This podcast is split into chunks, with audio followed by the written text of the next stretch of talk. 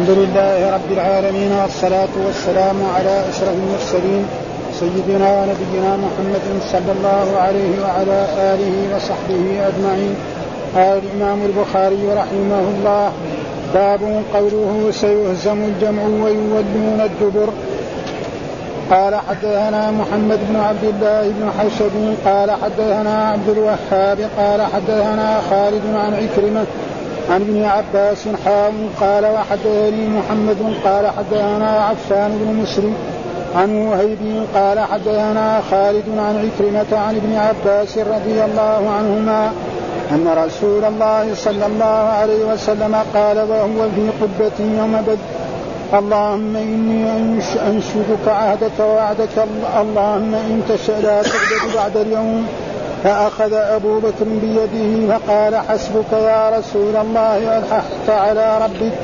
وهو يثب في الدرع فخرج وهو يقول: سيهزم الجمع ويولون الدبر.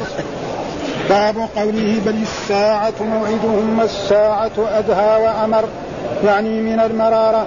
قال حدثنا إبراهيم بن موسى قال حدثنا هشام بن يوسف أن ابن جريج أخبرهم قال: أخبرني يوسف بن ماهك قال: إني عند عائشة أم المؤمنين قالت: لقد أنزل على محمد صلى الله عليه وسلم بمكة، فإني لجارية ألعب، بل الساعة موعدهم والساعة أدهى وأمر. قال حدثني إسحاق قال حدثنا خالد عن خالد عن عكرمة عن ابن عباس أن النبي صلى الله عليه وسلم قال: وهو في قبة له يوم بدر: أنشدك عهدك ووعدك، اللهم إن شئت لم تعبد بعد اليوم أبدا. فأخذ أبو بكر بيده وقال: حسبك يا رسول الله، فقد ألححت على ربك. وهو في الدرع فخرج وهو يقول: سيهزم الجمع ويولون الدبر، بل الساعة موعدهم والساعة أدهى وأمر. قال: سورة الرحمن. وقال مجاهد: بحسبان كحسبان الرحى. وقال غيره: وأقيم الوزن يريد لسان الميزان، والعصف بقل الزرع إذا قطع منه شيء قبل أن يدرك فذلك العصف، والريحان رزقه والحب الذي يؤكل منه، والريحان في كلام العرب الرزق. وقال بعضهم: العصف يريد المأكول من الحب، والريحان النضيد الذي لم يؤكل. وقال غيره: العصف ورق الحنطة. وقال الضحاك: العصف التبن. وقال أبو مالك: العصف أول ما ينبت، تسميه النبط هبورا. وقال مجاهد: العصف ورق الحنطة، والريحان الرزق، والمارد اللهب الأصفر، والأخضر الذي يعلو النار إذا أوقدت. وقال بعضهم عن مجاهد: رب المشرقين للشمس في الشتاء مشرق، ومشرق في الصيف، ورب المغربين مغربها في الشتاء والصيف، لا يبغيان لا يختلطان. منشآت ما رفع قلعه من السفن، فأما ما لم يرفع قلعه فليس بمنشآت. وقال مجاهد: كالفخار، كما يصنع الفخار، الشواء لهب من نار. وقال مجاهد: ونحاس، النحاس الصفر يصب على رؤوسهم يعذبون به، خاف مقام ربه، يهم بالمعصية فيذكر الله عز وجل فيتركها. مدهامتان سوداوان من الري، صلصال طين خلط برمل فصلصل كما يصلصل الفخار، ويقال ممكن يريدون به صل، يقال صلصال كما يقال صر الباب عند الإغلاق، وصرصر مثل كبكبته يعني كببته، فيهما فاكهة ونخل ورمان. قال بعضهم: ليس الرمان والنخل بالفاكهة، وأما العرب فإنهما تعدهما فاكهة، كقوله عز وجل: حافظوا على الصلوات والصلاة الوسطى. فأمرهم بالمحافظة على كل الصلوات، ثم أعاد العصر تشديدا لها كما أعيد النخل والرمان ومثلها. ولم تر أن الله يسجد له من في السماوات ومن في الأرض. ثم قال: وكثير من الناس وكثير حق عليه العذاب. وقد ذكرهم في أول قوله: من في السماوات ومن في الأرض. وقال غيره: أفنان أغصان، وجنى الجنتين دان، ما يجتنى، ما يجتنى قريب.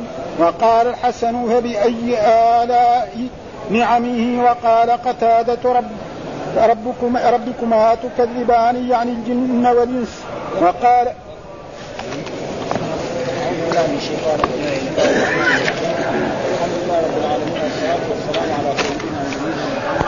وعلى آله وصحبه وسلم أجمعين. باب قوله سيهزم الجمع ويولون الدبر.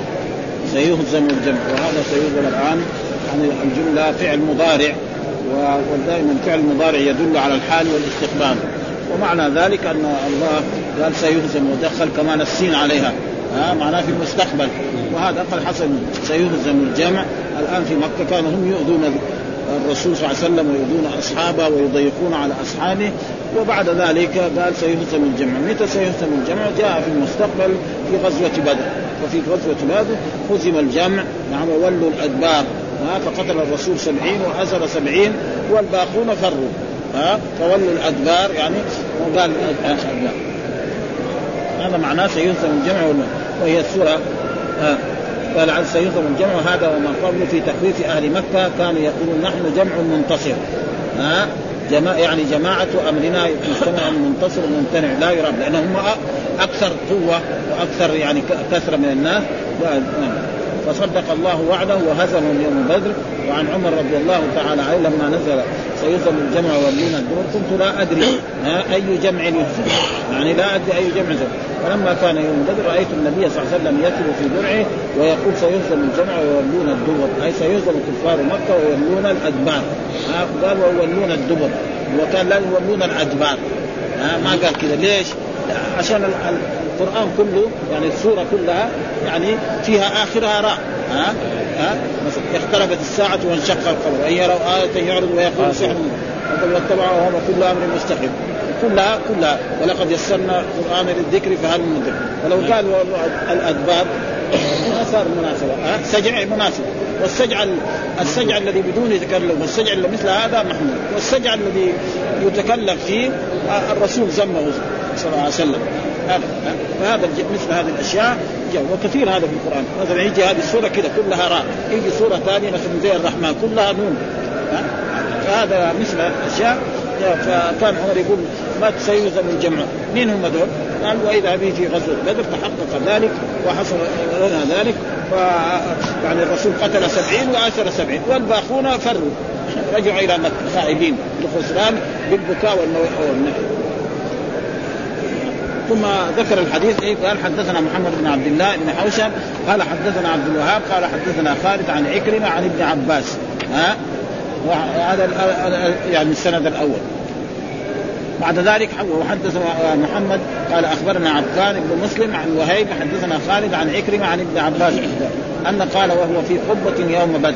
وهذا مرسل، لأن عبد الله بن عباس ما كان حاضر في يوم بدر، كان عمره يمكن ذات الوقت يعني 7 سنوات أو 5 سنوات أو ما كان في مكة، لم يكن يعني موجود، إنما روى من الصحابة، روى من عن الصحابة، وهذا مرسل الصحابة يعني معتمد. إلا هو لما توفي في حجة الوداع كان عمره 13 سنة يعني ما بلغ، يقول ناهزت الاحتلام يعني قريب من البلوغ لكن لم يبلغ، عمره 13-12 سنة.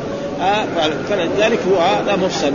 إذا سمع هذا الحديث من من أحد الصحابة الكبار، من عمر أو من حتى والده ما كان، والده من أسرى بدر، فلذلك هذا يسمى مرسل. ومرسل الصحابة خصوصا في بعض الكتب كالموطأ كلها يعني تقريبا يعني مرفوعة ولها قيمة. وهو في قبة يوم بدر اللهم إني أنشدك عهدك، أنشدك يعني أطلب منك أن يعني تعطيني عهدك الذي، وهذا العهد قول الله تعالى ولقد سبقت كلمتنا لعبادنا المرسلين أنهم لهم المنصور. هذا وعد، الله يقول ولقد سبقت كلمتنا لعبادنا المرسلين والرسول من المرسلين، فأسألك يعني عهدك الذي وعدتنا أنك تنصر المرسلين على الكافرين وعلى المشركين، وكان حقا علينا نصر المؤمنين، إنا لننصر رسلنا والذين آمنوا في آية أخرى إنا لننصر رسلنا والذين آمنوا في الحياة الدنيا ويوم يقوم الأشهاد. فأسألك هذا الذي وعدتني إياه أن تحققه في هذا اليوم. وبالفعل لما دعا الرسول وكان يدعو ويرفع يديه ويدعو حتى كان يسقط يعني رداء فيقوم بطل يضع عليه حتى بعد ذلك قال له انشدك إن تشاء ألا تعبد يعني إن تشاء يعني إن تهلك هذه الجماعة لا تعبد في الأرض هذولهم إذا أهلكتم هذول مثلا سلطت قريش عليهم فقتلوهم عن آخرهم يعني لم تعبد فلأجل ذلك وأسألك يعني وعدك الذي وعدتني وهو أنك في كتاب ولقد سبقت كلمتنا لعبادنا المرسلين إنهم لمنصورون وإن جندنا لهم فأخذ أبو بكر بيدي فقال حسبك يا رسول الله وألححت على ربك وهو يثب في الدرع يعني يتحرك يعني يمشي من هذا معنى يثب معنى لأن الدرع ثقيل إيش الدرع منها كناية عن ثوب أو قميص من حديد يعني يكون ضيق فيلبس الإنسان المجاهد في سبيل الله فيكون يغطي له فلو ضرب بالسيف أو ضرب بالركب لا يصل إليه فهذا فخرج الرسول بعد ذلك ويقول سيهزم الجمع ويولون الدبر فالصحابة علموا ذلك سيهزم الجمع فعل مضارع وقد حصل هذا الهزيمة في يوم بدر وتتابع بعدها هذا سيهزم الجمع الجمع لهم كفار قريش ويولون الدبر يعني ويولون الأدبار أتى بالدبر لأجل إيه الآيات كلها بهذه الطريقة وهذا موجود كثير في القرآن تجي آية كلها مثلا مفتوحة تجي مثلا زي والفجر وليالي عشر والشفع والوتر والليل إذا يسري كان لازم من جهة اللغة العربية والليل إذا يسري فعل مضارع مرفوع لتجرده عن الناس والجاد وعلى رفع الضمة المقدرة على الياء منع من ظهورها الثقل كده لكن جاء كده وهذا موجود يعني في الجلالين أنا كان شفته يعني قالوا كثير يعني واحد يقول والليل إذا يسري كيف يجزم والليل إذا يسري الراء ساكن والفعل مرفوع ما دخل لا ناصب ولا جازم إذا قال للآيات وهذا موجود يعني في فالسجع اللي مثل هذا ممنوع وأما السجع الذي فيه تكلف فهذا مضمون مثل واحد سجع قدام الرسول صلى الله عليه وسلم فقال يعني كيف يعني أؤدي دية من لم يصحل نعم ولم يتكلم أو كلام ذلك قال هذا سجع كسجع الكهان ثم قال بل الساعة موعدهم والساعة أدهى وأمر بل الساعة والساعة معناه يوم القيامة موعدهم والساعة أدهى وأمر الآن مثلا إيش نالقوا كفار قريش في بدر لأن قتل الرسول 70 وأسر 70 هذا دحين حصل بعد ذلك يوم القيامة هؤلاء الكفار يكون إيه أشد يدخلون في النار ويعذبون ويكون عذاب يعني مستمر مثل ما قال الله تعالى عن آل فرعون النار يعرضون عليها غدوا وعشيا ويوم تقوم الساعة أدخلوا آل فرعون أشد العذاب فلذلك يقول بل الساعة موعدهم يعني بل الساعة يوم القيامة موعد هؤلاء الكفار والمشركون الذين آذوا الرسول وآذوا أصحابه وجاءوا ليقاتلوا كمان نعم والساعة أدهى وأمر يوم القيامة أدهى وأمر يعني من المرارة والمرارة معناه الشيء المر جدا زي ما نقول مثلا الحمض المر أو الأشياء المرة فهناك يعني العذاب اللي يكون يوم القيامة أشد من العذاب الذي ناله الآن في بدر هذا معنى يعني أشد مرارة من العذاب الذي ناله الآن في الدنيا أو ناله في البرزخ لأن يعني كذلك في البرزخ لما الآن الرسول كان ناداه يا فلان يا فلان يا فلان يا فلان فقالوا الصحابة للرسول أتنادي ناسا قد جيبوا قالوا ما أنتم بأسمع منه يسمعوا ولكن لا يستطيعون الجواب ويكون عذاب يوم القيامة أشد من هذا العذاب وقد يكون في البرزخ كذلك ينالهم عذاب والعذاب الآخر يكون هو أشد من ذلك إيش الدليل؟ قال حدثنا إبراهيم بن موسى قال حدثنا هشام بن يوسف أن ابن جريج أخبرهم قال أخبرني يوسف بن ماهك قال إني عند عائشة أم المؤمنين قالت لقد أنزل على محمد من مكة وإني لجارية ألعب وللساعة موعدهم والساعة أدهى وأمر يقول عن عائشة أم المؤمنين بعد ما تزور قال لقد أنزل على محمد يعني أنزل على الرسول بمكة وهذا جائز أن الإنسان في الغيبة يقول أنزل على محمد في الخطاب ما يقول يا محمد أنزل على وإني لجارية يعني معناها شابة صغيرة لأن الرسول عقد عليها وعمرها 6 سنوات ودخل عليها وعمرها 9 سنين يعني الرسول عقد عليه عمرها 6 سنوات في مكة قبل أن يهاجر ودخل عليها الرسول وهو في المدينة وعمرها 9 سنوات. وهذا ممكن، وقد سمعنا كان قبل مدة من الزمان، هذه أحاديث موجودة في صحيح البخاري، جماعة من الشباب أنكر هذا، كيف واحد عمره 9 سنوات يتزوج؟ وهذا ممكن الآن موجود، يعني في بعض البلاد، نعم، في أفريقيا البلاد الحارة ممكن يعني مرأة تكون عمرها 9 سنوات تلد. ليه؟ لأن مرأة مثلا مترفها، تأكل وتشرب ولا تعمل أي عمل، نعم، ويكون سنها 9 سنوات تصير كبيرة في الجسم ويتزوج خلاص تلد.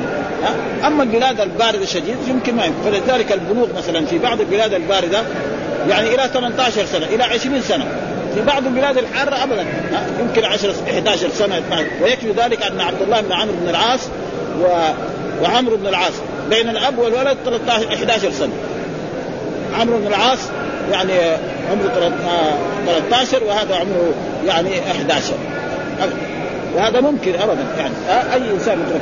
كثير من الناس أما الناس الضعاف والفقراء هذا يمكن يدفع، ولأجل ذلك تقول جارية يعني أنها دكتور، لكن تعرف لأن فيه ذكاء وفيه علم، وهي مع والدها ومع أمها لما تسمع القرآن تحفظ شيء. ومعلوم الذي عمره 6 سنوات يحفظ كثير من الأشياء، يحفظ كثير من الأشياء القرآنية إذا كان هو متنوع يحفظ كثير. ويكفي ذلك ما مر علينا في دراسنا في الصلاة أن الرسول جاء جماعة من العرب وأكرمهم ثم قال لهم إذا عدتم إلى بلادكم، نعم، فليؤذن لكم أحدكم وليؤمكم أكثركم قرآنا. فلاحظ نظر في قريتهم وجد ولد صغير كده عمره 6 سنوات أو 5 سنوات، وكان هو يشوف الصحابة يمروا حرصوا كثير من القرآن، قدموا يسار يصلي بهم، يصلي بهم عمره 6 سنوات، هو يصلي يصلي إمام، يصلي بهم عمره 6 سنوات. حتى بعد مرة من المرات جاء واحد وتعرف فقرة، قال لهم غطوا علينا أسط قارئكم، يعني عورته باينة، ثوبه كده صغير فإذا سجد يمكن يبال شيء منه، فأقول اشتروا له ثوب جديد حلو فلبسه ففرح به فرحا عظيما جدا. معلومة الصغير لما يلبسوه ثوب فرحا، فما في شيء. لكن بعض إذا كان أكثركم قرآن لازم كذلك أفقهكم. على كل حال يمكن هذا فقه في القرآن، لكن هذولك هو أحسن منهم، هذولك يمكن ما يحفظ ولا سورة من القرآن ولا آية من القرآن، هو يحفظ له يمكن 20 آية 30 آية. فلذلك هذا والساعة أدهى وأمر، يعني أشد مرارة من هذا. ثم ذكر حدثنا إسحاق حدثنا خالد عن خالد عن عكرمة عن ابن عباس أن النبي صلى الله عليه وسلم قال وهو في قبة، فإن الصحابة يعني بنوا لرسول الله صلى الله عليه وسلم قبة، والقبة هذه من أذن، يعني ما هي قبة من حديد ولا قبة من نحاس ولا من صفر ولا شيء. القبة معناه خيمة، هذا معنى القبة. إيش معنى القبة؟ خيمة من أذن، يعني من من جلد. فكان الرسول يجلس فيها، وهو الذي يتصرف يأمر المجاهدين يجلسوا في كذا، اعملوا كذا، اعملوا كذا. هذا معناه انشدك عهدك، يقول الرسول صلى الله عليه وسلم يدعو انشدك عهدك. ايش هو عهدك؟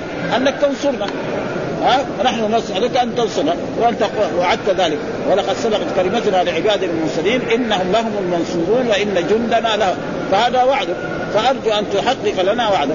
فحقق الله وعده لرسوله صلى الله عليه وسلم بأن نصر الرسول على قريش، وقتل الرسول 70 وأسر 70، وهؤلاء الأسرى كذلك ما حد منهم يخرج إلا يسلم مبلغ من المال. ثم بعد ذلك الباقون عادوا بالخزي والعار إلى مكة، وأصبحوا في مكة سنة بدون فرح وبدون سرور، لأن كل هؤلاء الذين قتلوا من من صناديدهم ومن كبرائهم، يعني أصبح سنة كاملة ما في فرح أبدا، ما في إلا البكاء اللهم إن شئت لم تعبد، يعني إن تهلك هذه الجماعة، هؤلاء الجماعة الذين خرجوا إلى بدر لم تعبد بعد اليوم. فأخذ أبو بكر بيدي وقال حسبك يا رسول الله فقد ألححت على ربك، يعني بالغت في الإلحاد، لأن الرسول كان يدعو دعاء حتى كان يسقط رداءه، وكان أبو بكر يضع عليه. إن شئت هذا حلفت ولا سألت، يعني إن شئت إذا شئت لم تعبد في الأرض، هذا معناه.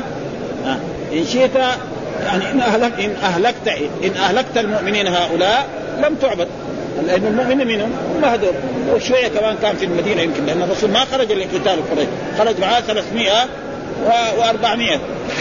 يعني إن هلكت هدول ما في من يعبدك خلاص. فلذلك هذا إن شئت يقول المفعول محذوف، المحذوف لم تعبد بعد. فأخذ أبو بكر بيدي وقال حسبك يا رسول الله، ألححت على ربك، يعني بالغت في في السؤال وفي الدرع. فخرج وهو يقول سيهزم الجمع ويولون الدبر، بل الساعة موعدهم والساعة أدهى وأمر. يوم القيامة عذابهم يوم القيامة أشد من عذابهم في بدر في يوم ما قتلوا وفي البرزخ، لأنه في عذاب في الآن قتل وفي البرزخ كمان في عذاب، وبعد ذلك يوم القيامة العذاب الأكبر هناك يتحقق عنه. ثم ذكر بسم الله الرحمن الرحيم سورة الرحمن. وتقريب سورة الرحمن هي مكية، يعني أكثر العلماء وكل آية يقولوا أنه، وهناك من يقول أن في بعض آيات منها، ويكفي ذلك أنها نزلت في مكة. ويقول أن عبد الله بن مسعود لما حفظها ذهب إلى حول الكعبة وقرأها جهرا أمام قريش فضربوه ضربا حتى كادوا يقتلوه. وهذا وعبد الله بن مسعود رجل عظيم قوي، لكنه فيه من جهة إنه ما له يعني من يحميه من القبائل الكبيرة، فلذلك ضربوه ضربا شديدا لأنه قرأ عليهم الرحمن علم القرآن خلق الإنسان فبأي آلاء ربكما، وهم يفهموا ما تكذبان، يعني الإنس والجن فاهمين، يعني ناس عرب فاهمين إيش تقولون. فضربوه ضربا شديدا عشان يبراها هناك حول الكعبة. لكن لو تقرأها أبو بكر ولا عمر ولا هذا يمكن ما يقدر عليه. المتين أن فيقول الرحمن أنها مكية إلا ما روى همام وقتادة أنها مدنية. وقال كيف تكون مدنية وإنما قرأها النبي صلى الله عليه وسلم بصوت عكاظ كمان، وسمعته الجن وشيء سمعت قريش من القرآن جهرا من سورة الرحمن. وقرأ ابن مسعود عند الحجر فضربوه حتى أثروا في وجهه. وفي رواية سعيد عن قتادة إنها مكية. قال السقاوي نزلت قبل هل أتى على الإنسان وبعد سورة الرعد، وهي 1636 حرفا و351 كلمة و78 آية أنزلت حين قال وما الرحمن، قالوا وما الرحمن، لأنه قريش يقول ما في رحمن إلا مسيلمة الكذاب، هذا هو الرحمن. فالله رد عليه قل ادعوا الله أو ادعوا الرحمن. وفي آية أخرى تقدم لنا برضو أن الرسول قال لهم يعني الله لا تتخذوا إلهين اثنين، أنزل الله في سورة آل لا تتخذوا إلهين اثنين. وإذا الرسول ساجد سمعوه يقول يا الله يا رحمن، قالوا تعالوا تفرجوا على محمد هذا يقول لكم لا تدعوا اثنين وهو يدعو اثنين. فأنزل الله تعالى قل ادعوا الله أو ادعوا الرحمن أيا ما تدعو فله الأسماء الحسنى ولا تجهر بصلاتك ولا تخافت بها وابتهل. ليس الله والرحمن مسمى لشخصين، بل هو الله والرحمن مسمى واحد. ولذلك الرسول لما كتب ذلك في صلح الحديبية بسم الله الرحمن الرحيم قالوا نحن ما نعرف الرحمن الرحيم، لازم تكتب باسمك اللهم إلا كنت. فذلك لما كتب محمد بن عبد الله ورسوله قالوا لا نحن ما نعرف، إذا كان عبد الله ورسوله نحن نصير ظلمناه، اكتب اسمك واسم عبد محمد ابن عبد الله. وبالفعل بعد ذلك جاء في الأحاديث أن الرسول كتب، وفي بعض الروايات أنه لأن علي ما راضي يمسح، كيف يمسح رسول الله؟ بعد ذلك أكد عليه الرسول، فإذا أكد عليه يمسحه، أو أن الرسول الذي ما كتب ولا قرأ فيه يعرف فين محل الرحمن ويمسحه، فيصير هذا إعجاز معجزة. رجل لم يكتب ولم يقرأ مرة يجي له واحد يوريه الكتاب يعرف فين محل الرحمن ويمسحه، فيصير هذا معجزة إعجاز هذا. فهذا معناه الرحمن. والرحمن اسم من أسمائه تعالى الاسم العظيم، وهو رحمن الدنيا والآخرة. أما رحيم فهو رحيم المؤمنين، ولذلك قال وكان بالمؤمنين رحيما. قال وقال والرحمن. وقد وقعت السورة بدون البسملة عندهم، وزاد أبو زرعة البسملة الرحمن عندنا، وارتفاعه على أنه مبتدأ محذوف الخبر الرحمن لله أو الرحمن هو أو خبر محمود هو الرحمن، يعني نقدر نقول هو الرحمن. وهناك بعضهم يقول في مجال الإعراب الرحمن مبتدأ وجملة علم القرآن خبر، هذا أحسن يعني لا في حذف ولا شيء.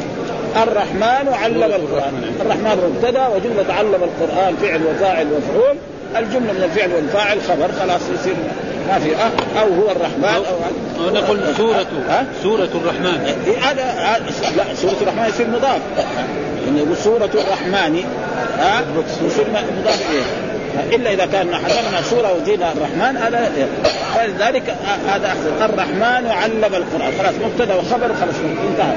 الرحمن علم القرآن، خلق الإنسان علمه البيان، الشمس والقمر بحسبان، وقال هنا وخير الخبر وعلم القرآن وهو تمام الآية. وقال مجاهد بحسبان وحسبان الرحى، قال الشمس والقمر بحسبان، الشمس والقمر بحسبان، حسبان الرحى. حسبان الرحى معناه اليد التي حول الرحى، معناه الرحى كناية عن آلة لطحن الحب والضخم والذرة، ولا يزال كان موجود في كثير من البلاد الإسلامية وغيرها، حتى جاءت الآلات الحديثة المكاين الآن، خلاص صارت نمية ولا أحد يبغاها. لكن يمكن في بعض البلاد لا يزال إلى الآن. يحط كده رحى نشوف بها هنا، ثم بعد ذلك يمسك كده ويحط الحب دغري ويخرج الدقيق منه من الأطراف. فهذا وإيش معناه؟ معناه تسير. وذلك الشمس والقمر بحسبان، تحت أمر الرب، كل يوم الشمس تشرق من الشمس وتغرب فيه. القمر كذلك في أول يوم صغير كده، ثم بعد ذلك يكبر يكبر يكبر حتى يصير 15، ثم بعد ذلك يرجع يصغر يصغر يصغر يصغر حتى يصير يوم 28 أو يوم 29 يغيب ليلة أو ليلتين ثم يحمل. ليه؟ فيها فوائد عظيمة جدا. ولذلك يقول الله تعالى في كتاب القرآن يسألونك عن الأهلة قل هي مواقيت للناس والحج. يعني هذا لو كان القمر مثل الشمس ما يصير الناس يعرفون، ما يعرف متى مثلا محمد متى عدة المرأة المطلقة، ومتى عدة المرأة المتوفى عنها زوجها، ومتى يعني وقت الدين إذا تبينت إلى أجل مسمى، متى محرم ومتى صفر ومتى ربيع الأول ومتى جمادى الأولى ومتى رمضان، لا يمكن يعرف بالشمس ولا يعرف بالقمر. ولذلك قال يسألونك عن الأهلة، والسؤال يسألونك ليش الهلال أول ما يطلع كده صغير وبعدين يكبر وبعدين يصغر؟ هذا السؤال هم كده، فالله ما جاوب على هذا. قال هي مواقيت للناس والحج، حتى نعرف مواقيت للناس متى شهر ذي الحجة، لا يمكن متى رمضان متى رجب، هذا لا يعرف إلا بالشهور القمرية. ولأجل ذلك الشهور القمرية أمر الشهر إما 29 وإما 30. الأشهر الإفرنجية هذه أبدا، في 28 وفي 31 و30 وهي شمسية يعني. ثم هي دائما في الأشهر الإفرنجية هذه دائما الشهر في الشتاء في الشتاء، والذي في الصيف في الصيف، أبدا ما عمره جاء. بخلاف الأشهر القمرية مثلا رمضان يجي مرات في الشتاء ومرات يجي في الصيف، الحج يجي مرة في الصيف مرة في الشتاء.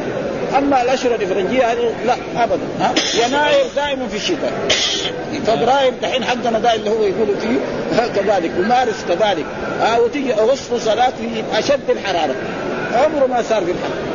وهذا نعم ذلك يعني. ولكن الدول كل الدول ما في أحد يؤرخ بالقمر إلا المملكة العربية السعودية، سواء إسلامية أو غير إسلامية أبدا.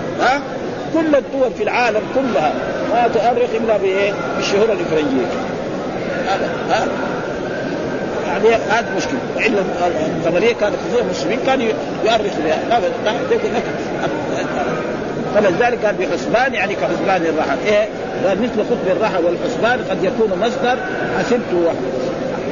حسبت حاسما، وحسبانا مثل الغفران والكفران والرجحان والنقصان والبرهان.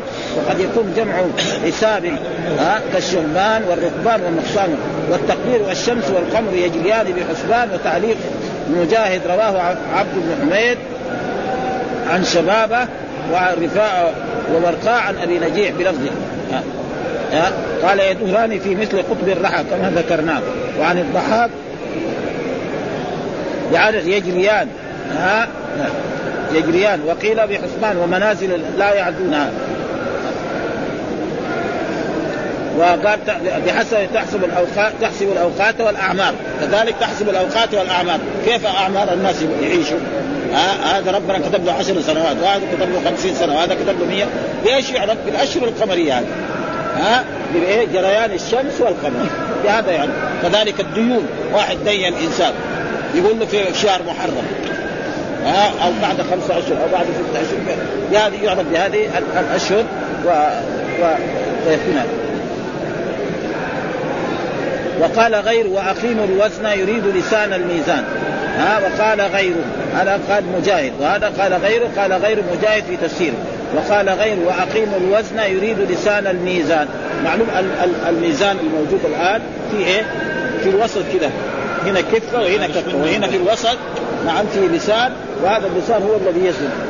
أقيموا يعني أعطوا كل واحد، لا تنفصل الكيل الميزان، الميزان، لأن هذه الإبرة هي التي تبين، فإذا كان يغش ما يخاف الله. ولذلك القرآن يقول ويل للمطففين الذين إذا اكتالوا على الناس يستوفون وإذا كالوهم أو وزنوهم يخسرون ألا يظن أولئك أنهم مبعوثون. فالميزان إذن هنا الوزن معناه لسان الميزان اللي معتدل، لا يساوي فيه غش ولا يحط فيه شيء ولا يحط من تحت كده، يعني غشاشين كثير يعني، فهذا معناه. وقال غير وأقيموا الوزن أي يريد لسان الميزان خطوات تمام، وكل واحد يعني يأخذ حقه تماما. وأقيموا الوزن بالقسط يعني بالعدل ولا تقصر يريد لسان الميزان. وروى هكذا عن أبي الدرداء فإنه قال أقيموا لسان الميزان بالقسط أي بالعدل، يعني الإقامة باليد والقسط بالقلب، يقول الإقامة باليد والقسط بالقلب. ولا تخسر الميزان أي لا تطفف الكيل الموزون، لا تطفف الكيل والموزون، فالمطففين قرآن. ويكفي ذلك أن كان قوم شعيب كانوا يفعلون ذلك، ولذلك شعيب عليه السلام نهى قومه، وإلى مدن أخاهم شعيبا قال يا قوم اعبدوا الله ما لكم ولا تنقصوا المكيال والميزان. فلذلك ثم قال جاءت آية كمان والعصر والريحان. إيش العصر ده؟ العصر بقل الزرع إذا قطع، يعني الزرع إذا كان طلع ونضرنا منه أشياء زائدة، هذا هو العصر، هذا هو العصر يعني إذا قطع. وقيل قبل أن يدرك، كذلك العصر. والريحان ورقه، والريحان إيه؟ ورقه إيه؟ الأشياء الأخضر منه. والحب الذي يؤكل منه، الحب الذي يؤكل منه كالبر والدخن والذرة والشعير وغير ذلك، فهذا يسمى حب. والريحان في كلام العرب، والريحان في كلام العرب يقول الرزق، يعني جاء في بعض كلام العرب الريحان إيش معناه الرزق. وقال بعضهم والعصف يريد المعقول، والعصف يريد المعقول من الحب، يعني كل واحد يفسر التفسير وكلها يعني لها أدلة. والعصف يريد المعقول من الحب. والريحان النضيج، النضيج الذي نضج يعني بعد ما البر يستوي ويداس وهذا، ثم بعد ذلك الذي لم يؤكل، النضيج الذي لم يؤكل. وقال غير العصف ورق الحنطة، الحنطة هو البر. وقال الضحاك العصف التبن، يعني العصف معناه التبن، معنى التبن إيه؟ لما يطلع الحب. وقال الضحاك العصف التبن، التبن إيش هو؟ لما الحب لما ينتهي ويوصل لآخر مرحلة، ثم بعد ذلك يجد ثم يجعل في مكان ثم يداس، إما بالآلات الحديثة الآن وإلا أول يأتوا بالحيوانات، بالحمير أو بالبغال أو هذا فيدوسوا. الآن بالآلات الحديثة كل شيء، حتى رش يعني الآن في هذه في المملكة العربية السعودية رش النبات بالرش، ما يحتاج إسقيزي أول، يصير ماء قليل يكفي.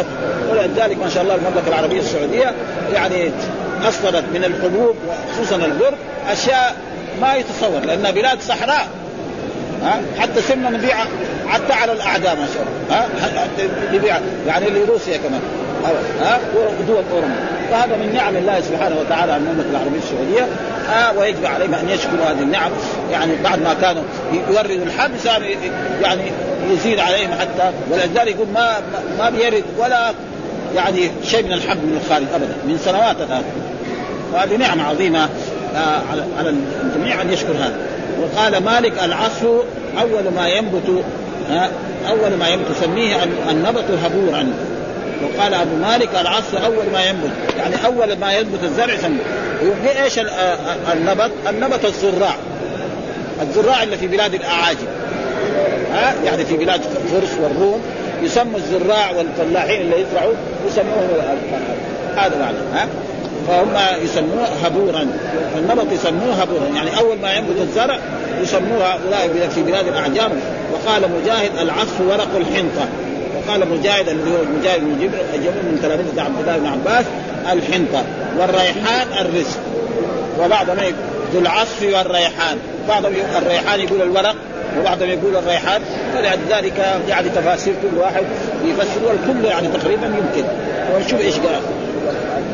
قال العصف بقل الزرع إذا قطع منه، وقيل قبل أن يدرك أي الزرع فذلك هو العصف. وكذا نقل عن الفراء وعن ابن كيسان العصف ورق كل شيء خرج من محل، يبدو أولا ورقا ثم يكون سوقا. سوق معناه ما يقوم على إيه؟ على ساق، يرتفع كده. هذا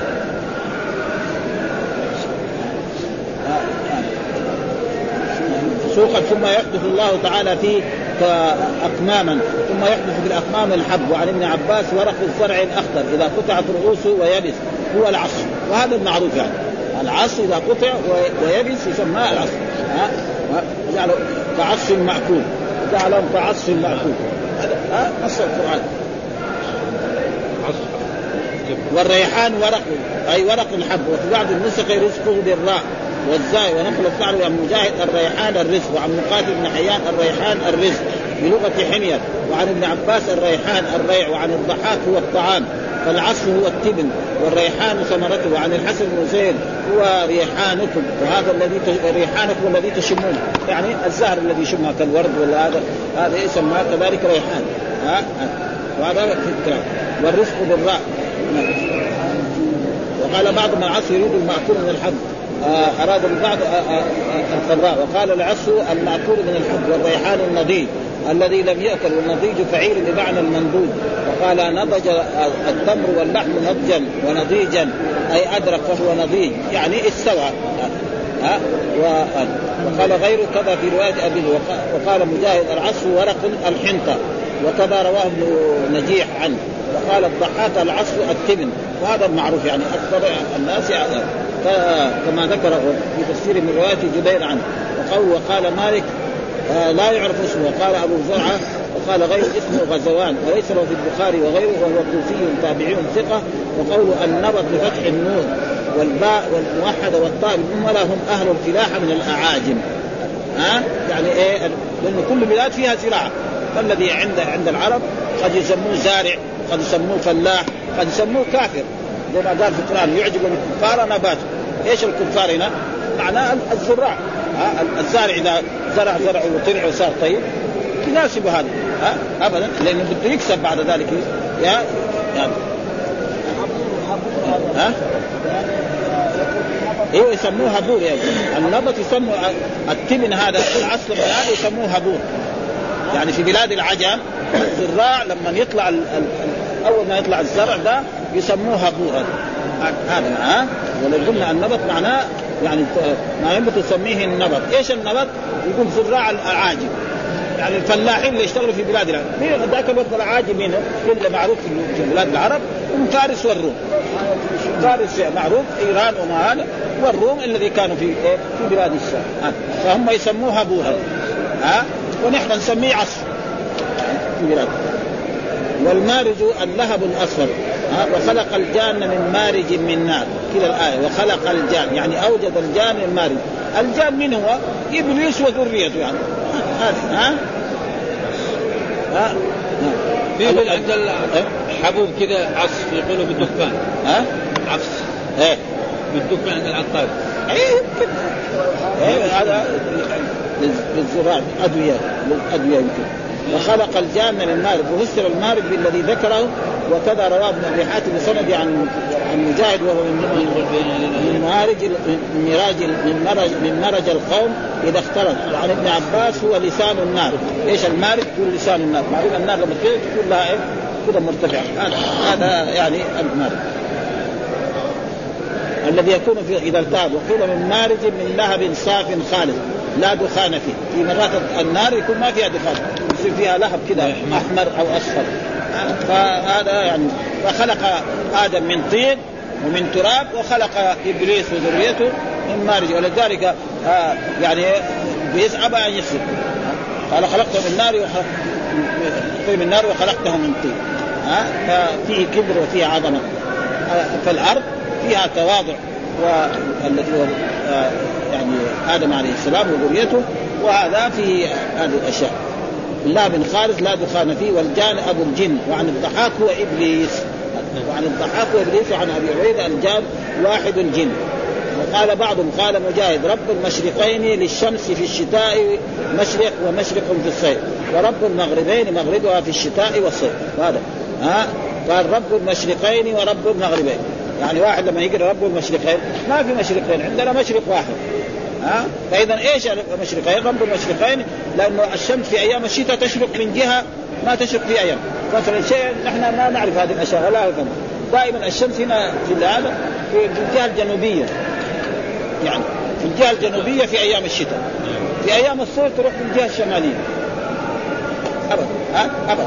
دحين مثلا هنا في المدينة ولا يمكن في كل البلاد أي عمارة أو أي بيت واجهته إلى القبلة الشمس من الصباح إلى المغرب، إذا ما في قدام بيوت ولا شيء أبدا يصير باس. والجهة الشمالية أي واحد واجهته كده على الجهة الشمالية ما تدخل الشمس بيته أبدا. أي واحد مثلا عنده نوافذ واللطيق على الجهة الشمالية في أيام الشتاء ما يشوف الشمس أبدا، لكن في أيام الصيف طيب يجي الهواء بارد فيها. شيء مشاهد. وكذلك المغربين، مثلا لما تشرق هنا في أيام الشتاء تغرب كده، لما تشرق من هناك تغرب في هذيك الجهة الشمالية. فأصار إيه إذا الشمس مشرقين، واحد من المشرقين يعني مشرق للشتاء ومشرق رب المشرق. بعدات في رب المشارق كمان في سورة رب المشارق، لأنها تختلف مو لازم يعني بس هنا تخرج، يعني يمكن في أول يعني رب المشارق معناه إن مثلا في أيام الشتاء، الشتاء كم شهر؟ 5 أشهر. هذا شيء مشاهد. مثلا أي واحد تشوفها في أيام الشتاء تدخل في محلات، الحين جاء قريب الشتاء يغلق بعض المحلات ما تدخل الشمس، هذا شيء مشاهد يعرف البيوت اللي بيشوفه نحن. مثل أيام الشتاء تدخل في كثير من المحلات، الحين خلاص بديك الصيف تغير سير الشمس أبد. فلذلك هذا معناه رب المشارق ورب المغارب، أو رب المشرقين ورب المغربين. معناه هذا قال رب المشرقين للشمس في الشتاء ومشرق في الشتاء والصيف، رب المغربين مغربها في الشتاء والصيف. ثم بعد ذلك قال مرج البحرين يلتقيان بينهما برزخ لا يبغيان لا يختلطان. ايش معنى لا يبغيان؟ مرج البحرين يلتقيان بينهما برزخ لا يبغيان. ايش البحرين؟ معناه يعني البحرين هنا المراد به يقول بحر فارس والروم. بحر فارس والروم ايش المراد به؟ الظاهر فيما يعني يظهر انه البحر الأبيض والبحر الأسود، أو البحار التي عندنا نحن مثلا الآن البحر الأحمر وبحر الخليج، لأنه في مسافة بينهم ما يمكن يختلطوا. إن هذا البحر في الجهة الغربية في جزيرة العرب، والثاني في الجهة الشرقية. والمراد بالبحار هنا يعني البحار المالح ليس الأنهار. إيش المراد بالبحر هنا؟ البحر المالح. والناس الأولين يسمى البحر للحلو والمالح، يعني كثير من البلاد العربية أفريقيا يقول عندنا البحر بحر النيجر. بحر النيجر هو هذا ما يسمى بحر، يسمى نهر، إنه حلو هذا. ومثلا يمكن يقول بحر النيل، هذا يسمى إيه؟ يسمى نهر. الحلو يسمى نهر، البحر يسمى المالح. والبحر هذا المالح له فوائد عظيمة جدا، تلطف الجو وأشياء كثيرة. وهو أكثر، أيهما أكثر في الأرض؟ هل الأرض اليابسة ولا البحار؟ البحار أكثر. ولذلك دحين شو يقول لك محيط الهندي والمحيط الأطلسي، قديش شيء كبير معه. نحن البحر الأحمر ده الصغير تشوف ده، يعني مرات لما يجي في التلفزيون يعني مسافات لا تعد ولا تحصى. أما المحيطات هذه عاد تحدث ولا حرج. ويكفي ذلك أن الناس ما كانوا يعرفوا أمريكا ولا يدروا عنها، لأن هي وراء هذه البحار حتى بعد ذلك يكتشفوها.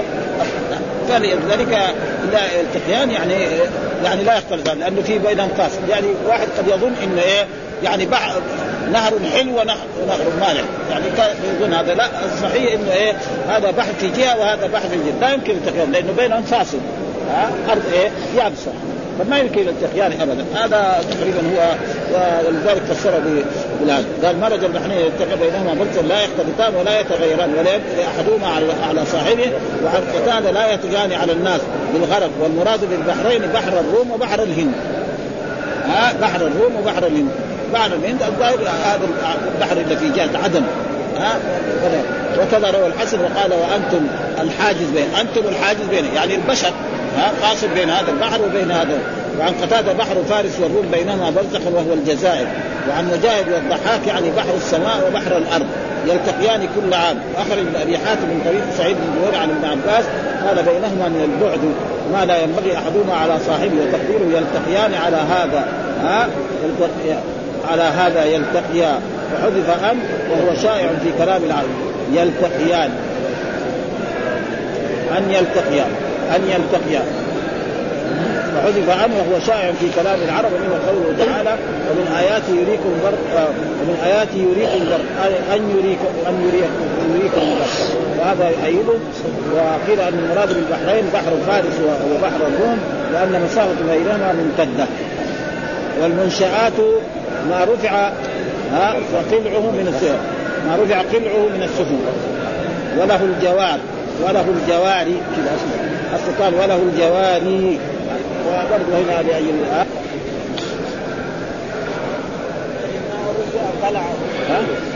قلعه قلنا الشراع، الشراع حد السفينة.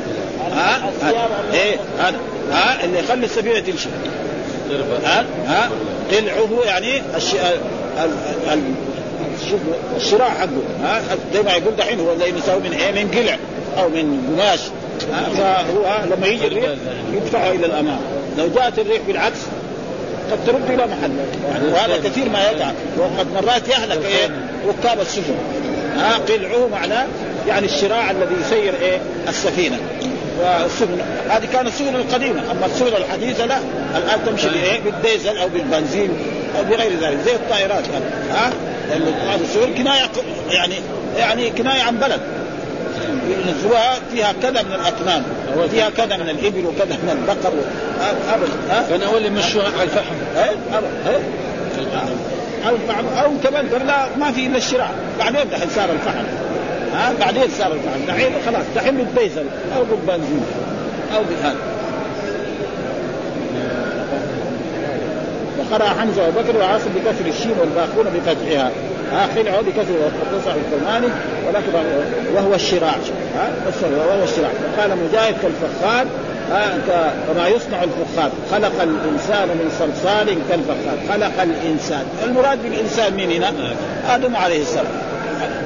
ولذلك مرات الإنسان يجي يراد به الكافر، ومرات يراد به كل الإنسان، ومرات يراد به يعني القرآن يعني إنسان في ألف ولام. طيب كل الناس من صلصال؟ لا، الصلصال هو آدم عليه السلام. مرات مثلا الإنسان المراد به يعني إنسان خاص. مثلا هل أتى على الإنسان حين من الدهر؟ نبدأ هنا آدم يجي مرات مثلا لا أقصد ولا أقصد من السلام. يعني يحسب الإنسان أن يترك سدى، معنى الكافر هكذا. يعني القرآن عجيب يعني. كالفخار كما يصنع الفخار. خلق الإنسان من صلصال. إيش الصلصال؟ هو طين أول فيه هذا يابس عجن، ثم بعد ذلك ترك حتى أنتن صار أسود، ثم بعد ذلك صور صورة آدم عليه السلام. نعم. ثم جلس مدة من الزمن، وكان إبليس هذا يراه، فجاء وجده كده مجوف، قال لأنه شرير، قال لو سلطت على هذا لا أهلكته. شاب مجوف معناه له فم من هنا وله آذان وله على شكل الطين، وله كذلك دبر من أسفل. الشرير دائما يفكر في الشر، قال لو سلطت على هذا لا أهلك. وبالفعل لما سلط الله شوف إيش صار بالناس. أبدا. لما خلق الله يعني آدم وأمر الملائكة أن تسجد له، قال هو ما يسجد. خلقتني من نار وخلقته من طين. ولذلك هذا يكفي هذا. والحمد لله رب العالمين، وصلى الله وسلم على نبينا محمد وعلى آله وصحبه وسلم.